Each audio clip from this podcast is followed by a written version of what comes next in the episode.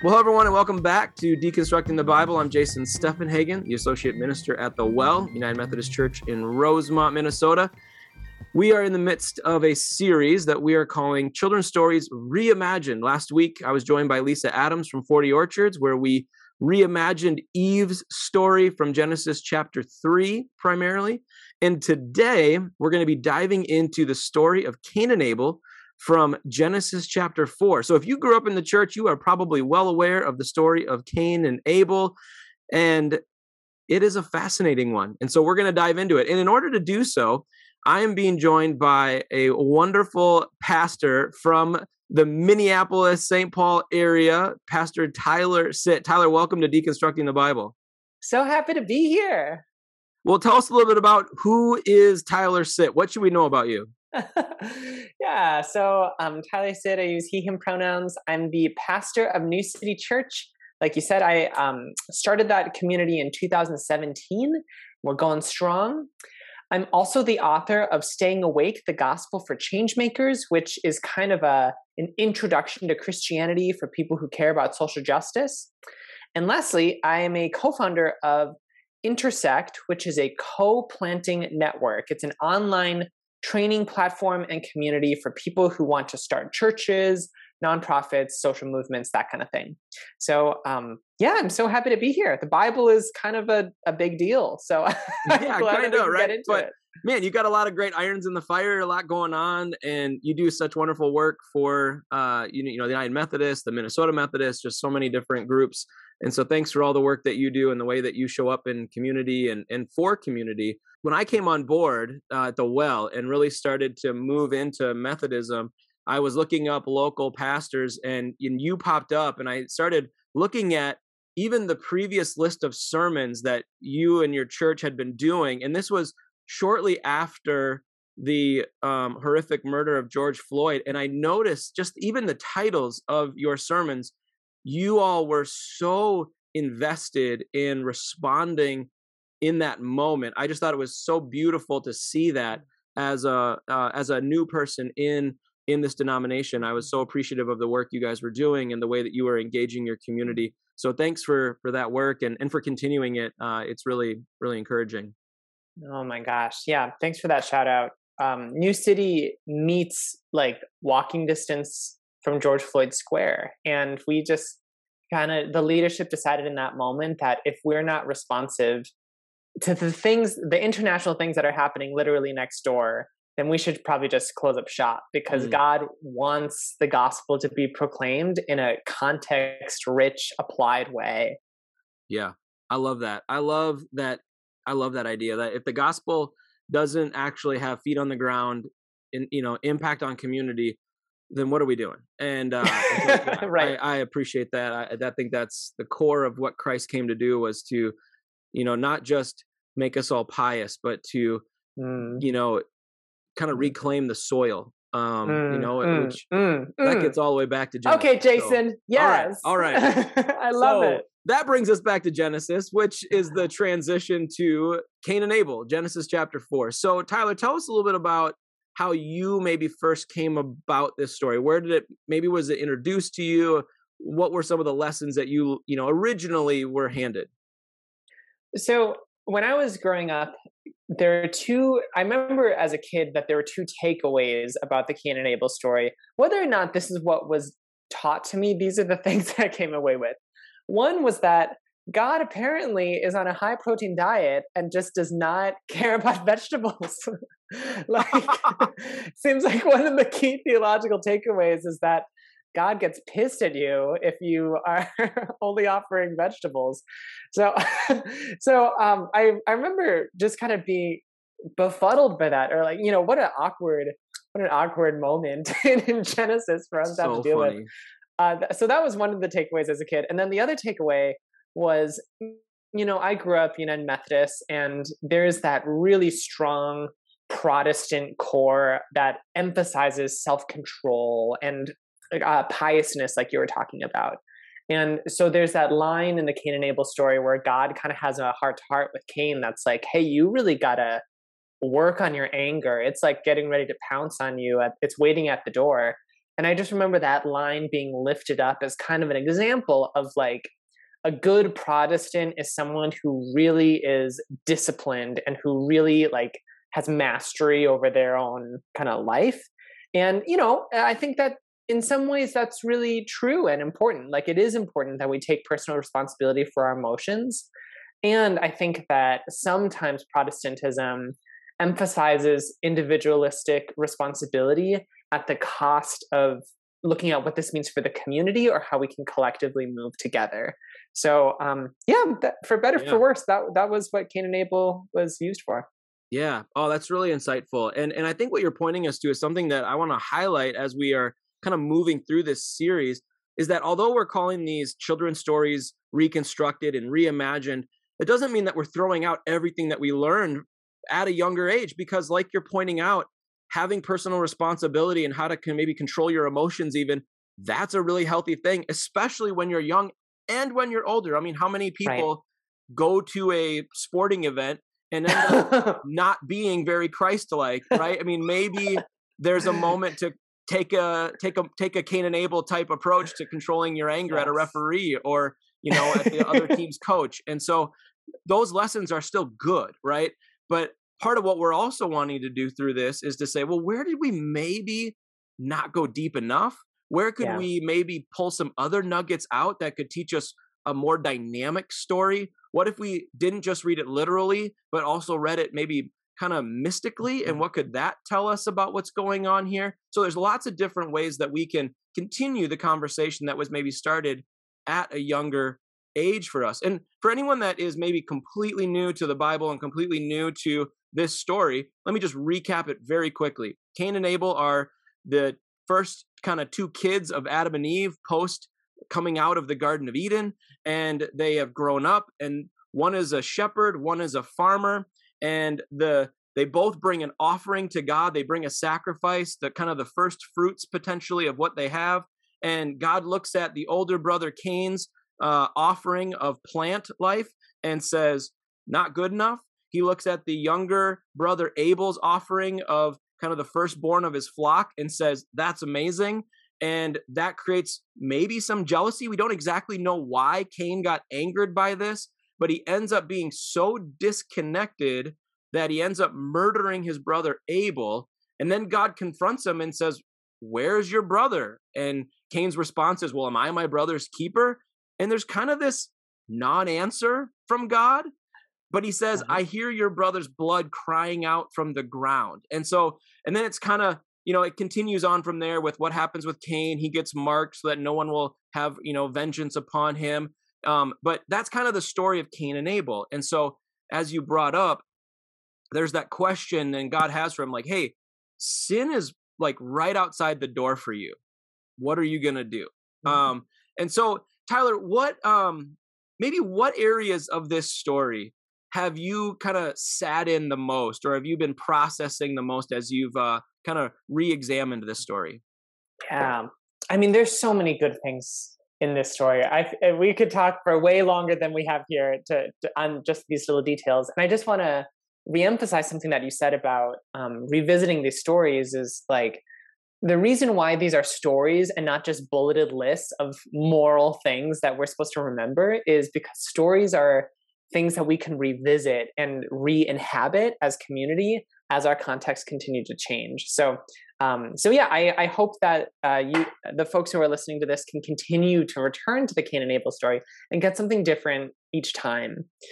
Um, something that really changed my perspective on this story is I, I studied a semester in Haifa, Israel, and I uh, spent some time with a rabbi there who um, taught about uh, kind of theology of Genesis and the theology, uh, you know, how we can understand community in Genesis. And his take I found very persuasive.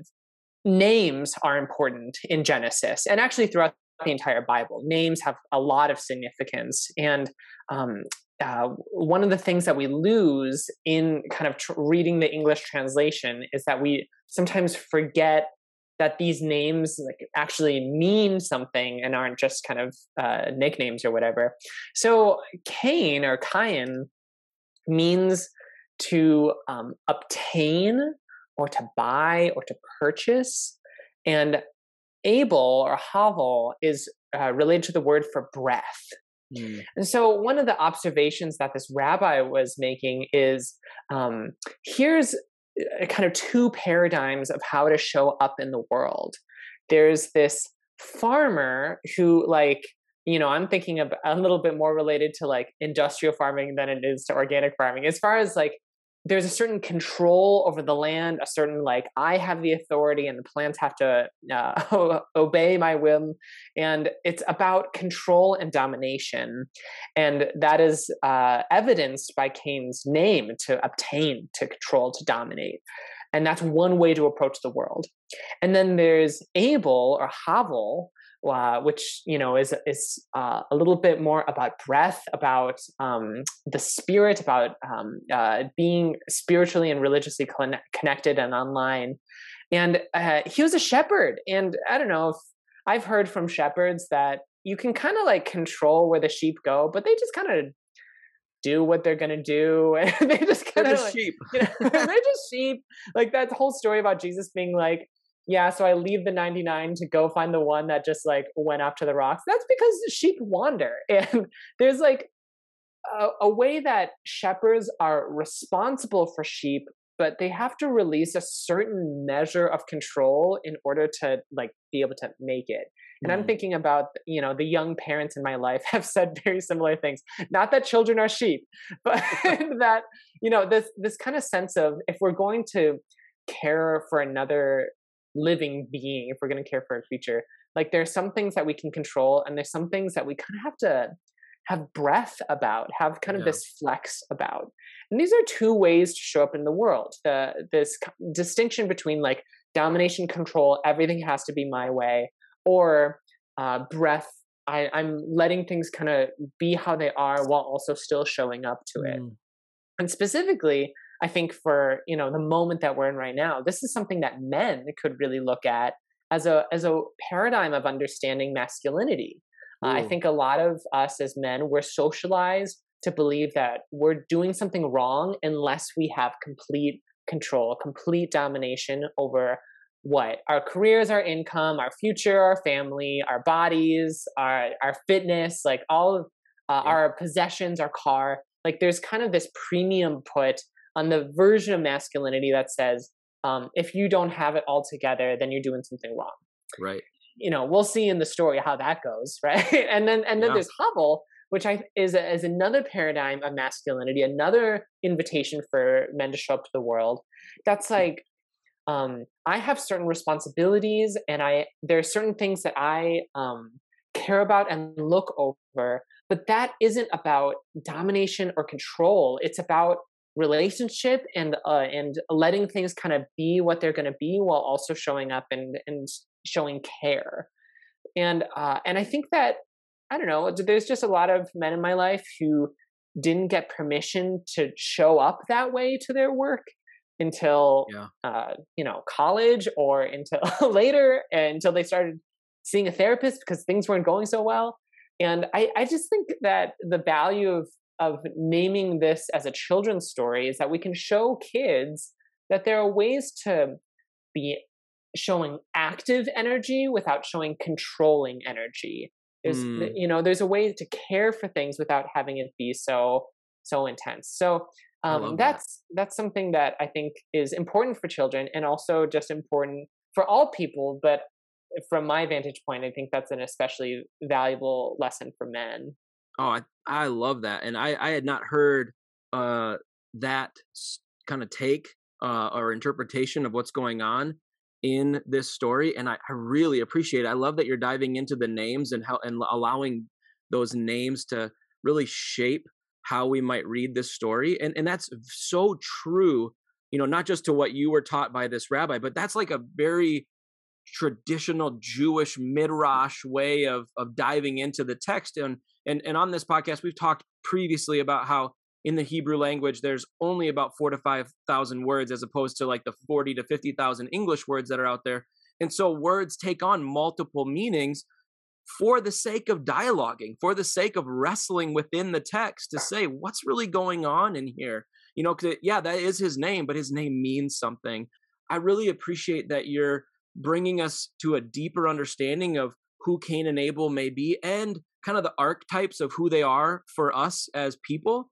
Uh, because for me, when I grew up, it was so easy to say, well, Cain kind of didn't give the be- like like the best stuff, uh-huh. whereas Abel gave the first fruits of his flock. And so uh-huh. what God desires of us is to give our best, like what like what Abel did, whereas Cain didn't give his best.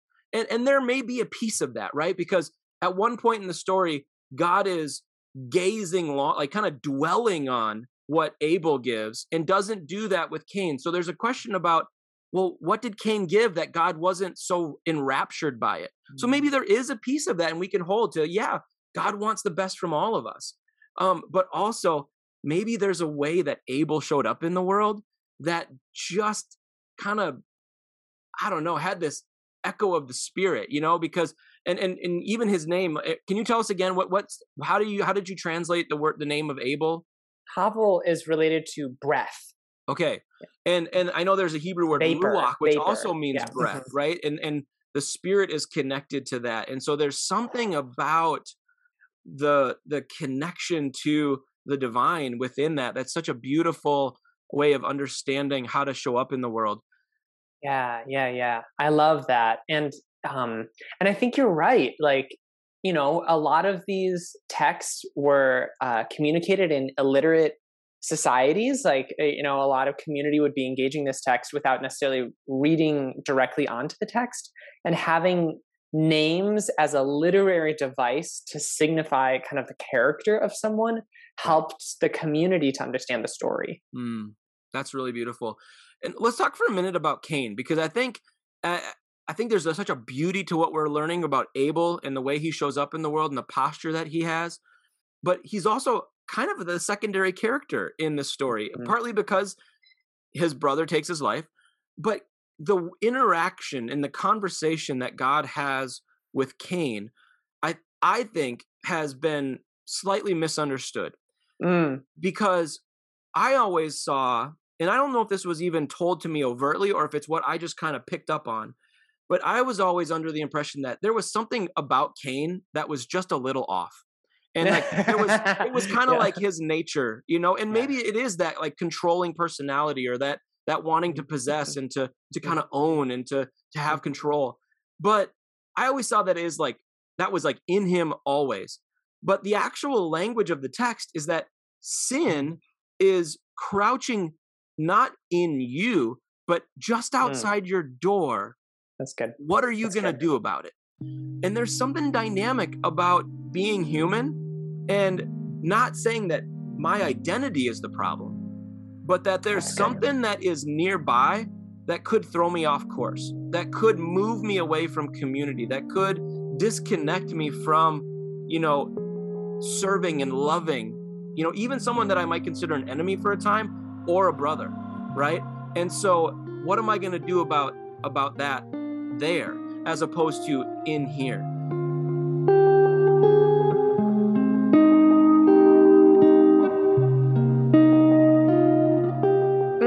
That's a huge observation.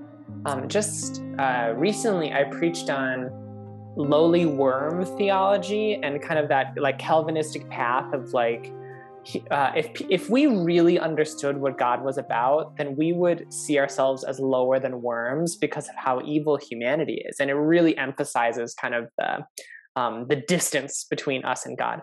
And I think. Uh, I'm not a Calvinist, you know, I, I'm pretty Wesleyan. I'm, I'm pr- I pretty thoroughly believe in the Methodist theology that says um, we are created in the image of God, and God's grace came to us even before we knew about God. And that's that prevenient grace theme. And everything else that happens in the world, the evil that is obviously part of our society, um, all of that is like, that can't be properly understood unless we first grasp the belovedness of, of who we are as yes. people. Yeah. And I think that that's that, yeah, like, I think that God was looking at Cain, like, hey, uh, I love you as a child. And that love means that you are so um, whole and complete and good. And like, as you grow up, there's going to be some things that you need to really respond to and really think through from a place of belovedness. Otherwise, we're going to get all messed up. Like, Cain invented murder for the sake of, you know, like, no one had murdered before. Cain invented murder uh, because of, of him not really wrestling through the, the, the sin that was crouching at the door. We, we see this again in, in society over and over. Like, the, we create more and more evil the further we get from our own belovedness and the God who created us. Ooh. And um and and the tragedy of the story is is that a lot of times the most marginalized are responsible for paying the cost of right. of folks not getting in touch with their beloved. So um yeah so I, I think that there's there's a lot of juicy things in here. I also, just to call out that last detail when you were telling the story, I love that the soil cried out mm-hmm. to God. Um, I loved that there was this sense of um, when we harm other people, when we invalidate their belovedness, like, creation kind of keeps track of that. Mm. Like, our, the the, yeah. the blood that is in in the soil cries out to God, and I think that's that. You know, how different would the founding of America be if we considered the soil to be like a testimony against us, if, if you know, what would have happened to the Native Americans, all that stuff. So I, yeah. I really, I really love the role of the planet in this as well.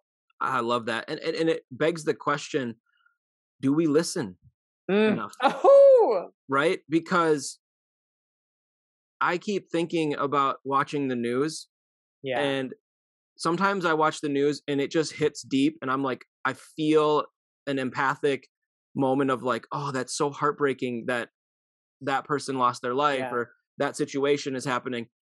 But probably the majority of the time, I'm just watching the news and yeah. Yeah. I'm not resonating with the loss of life. I'm not resonating with the pain. I'm not empathizing with, yeah. with what a family is experiencing. Honestly, the soil's not crying out for there to be change. It's just information that I'm scrolling through or that I'm just passively watching as I'm preparing for bed. And I think what we may be reading in this in this passage is that God is saying, slow down and listen. Slow yeah. down and listen, because yes. you're capable of a lot. You're capable yes. of a lot, and a lot in a beautiful way, right? Offering beautiful gifts, you know, pulling forth, you know, food, you know, raising sheep. Like, you're capable of so much. I've given you every opportunity, every blessing to be a blessing, but also you have the power to be the worst curse on the planet, right? And yeah. if you don't stop and listen. And, and the other thing about this story that I think is really fascinating, and, and we don't really focus on it, is that we kind of see this as a singular moment. Like, this was, this was the moment, right? Mm-hmm. And what we don't realize is that God and Cain have this moment, and there's no reason to believe that Cain couldn't try again next season with a new offering, right? right? Like, maybe the offering right. wasn't great. You know, maybe it's not what right. God wanted. Well, why couldn't Cain try again? Why couldn't yeah. Cain sit down and be like, you know what, God, what did Abel do that I didn't do? You know, what, what could have I offered that would have, you know, tickled your fancy in the same way that mm. those sheep did? You know, like, did, did I, did I offer you barley, but you wanted wheat? Did I offer you wheat when you wanted the grapes from the vine? Like, you know, what is it that I could have done to really show the love that I have for you and being a part of this community? You know, where was that dialogue? And, and, and, and we don't get the sense that God wasn't open to it, because God engaged the conversation. God came to Cain and said, hey buddy, be careful. Right. And instead of being careful, Cain isolates, disconnects, and then has this, you know, lets his anger get the best of him. And, mm, and like mm, you said, mm. he, he commits murder. And so there's, there's so much to draw from this story. And I think there's so many themes that are applicable right now that we've, we've kind of hit on. Tyler, do you have any other like unique highlights or anything that you want to like draw us back to that maybe we've touched on that you just really want us to make sure we sit with? Um, no pun intended for your last name. Um, yeah, right? is, there, is there anything that you just really want us to like hold on to as we are kind of closing out this conversation on Cain and Abel? I mean, just to riff off of what you just said, I think um, the fact that Cain didn't believe that he deserved a second chance is evidence that he is not grounded in his belovedness. Mm. Like if if Cain really knew the extent that God loved him, if Cain really understood God's grace, then he would have uh, tried a thousand times, you know, like, right. and, and he would have been able to do that with the confidence of a child of God. And I think one of the, I mean, just to, to apply this contemporarily, one of the real obstacles to justice that we see in our society is this collapse response that's like, if I mess up once, then whatever, I don't want to be a part of this at all. And that there's kind of this like, I have to be perfect. And if anyone calls me out even once, I'm taking my game and I'm going home.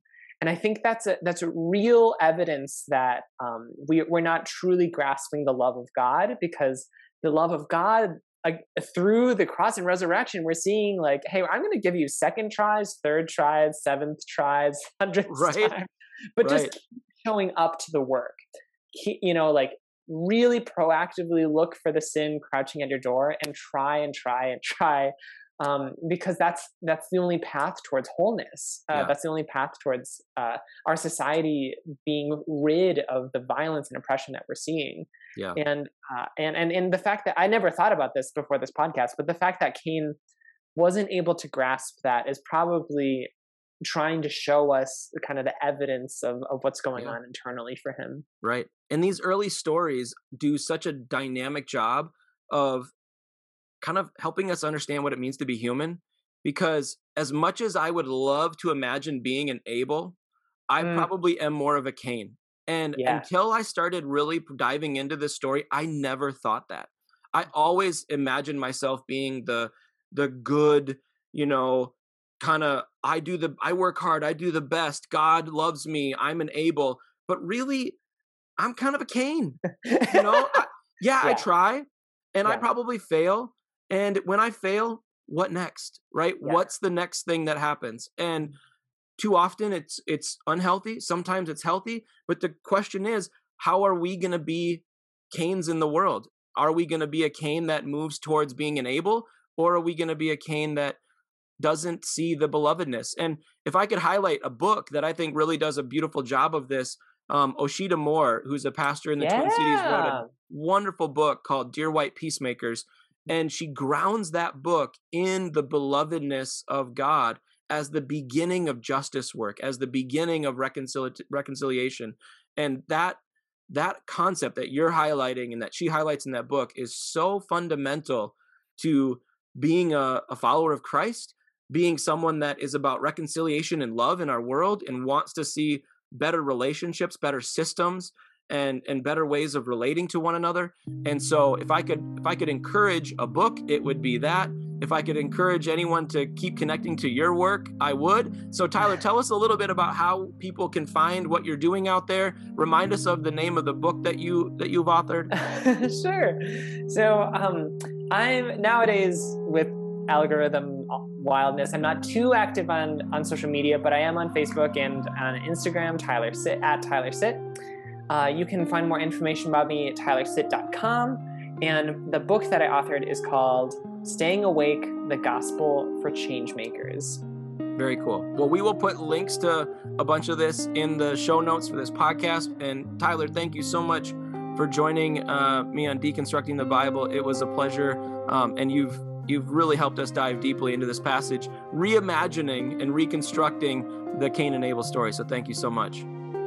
Thanks for having me. God bless you all.